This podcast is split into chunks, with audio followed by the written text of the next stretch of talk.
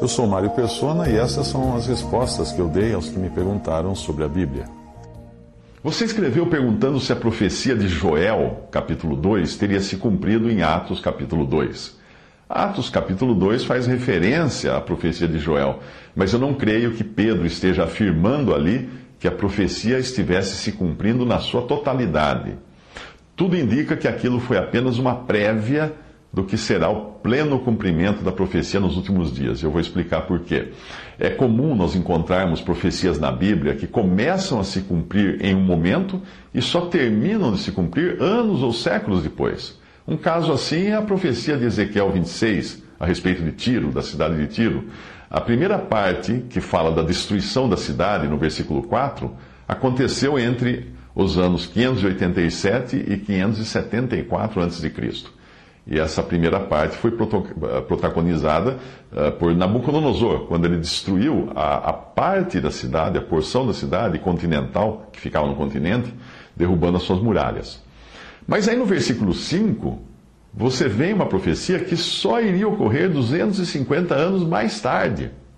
E ali foi Alexandre o Grande que usou as ruínas da cidade destruída por Nabucodonosor para chegar até a outra parte da cidade de Tiro, que ficava numa ilha fortificada, para onde fugiram os habitantes depois da destruição da porção original da cidade, da porção continental da cidade. Alexandre usou o entulho das muralhas para construir um caminho no mar e aí assim atacar a ilha fortificada, que era conhecida também como Tiro naquela época de Alexandre.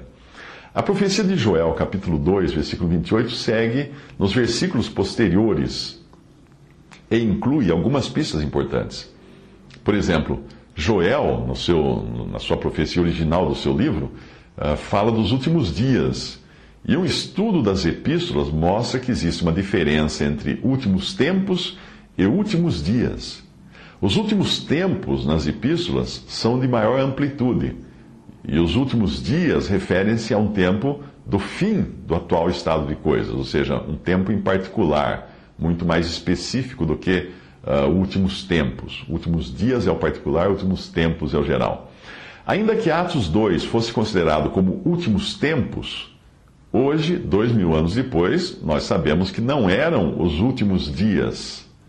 Outra pista importante uh, da profecia está na expressão: do meu espírito derramarei sobre toda a carne, o que obviamente não é o caso do que estava acontecendo ali em Atos 2 porque ali um número limitado de pessoas foi beneficiada com o derramar do Espírito.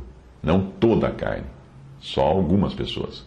A promessa de prodígios em cima no céu e sinais embaixo na terra, sangue, fogo e vapor de fumaça, que é o que continua dizendo a profecia, também mostra que Atos 2 não é o total cumprimento da profecia de Joel. Tudo isso tem muito mais a ver com a vinda de Cristo para Israel no final quando ele vem para reinar, do que com aquele momento da formação da igreja, que é o que nós encontramos em Atos 2. Portanto, em Atos 2 foi cumprida apenas parte da profecia de Joel, e não ela totalmente, porque não vimos ali prodígios em cima no céu, sinais embaixo na terra, sangue, fogo, vapor de fumaça, como Joel previu e vai acontecer.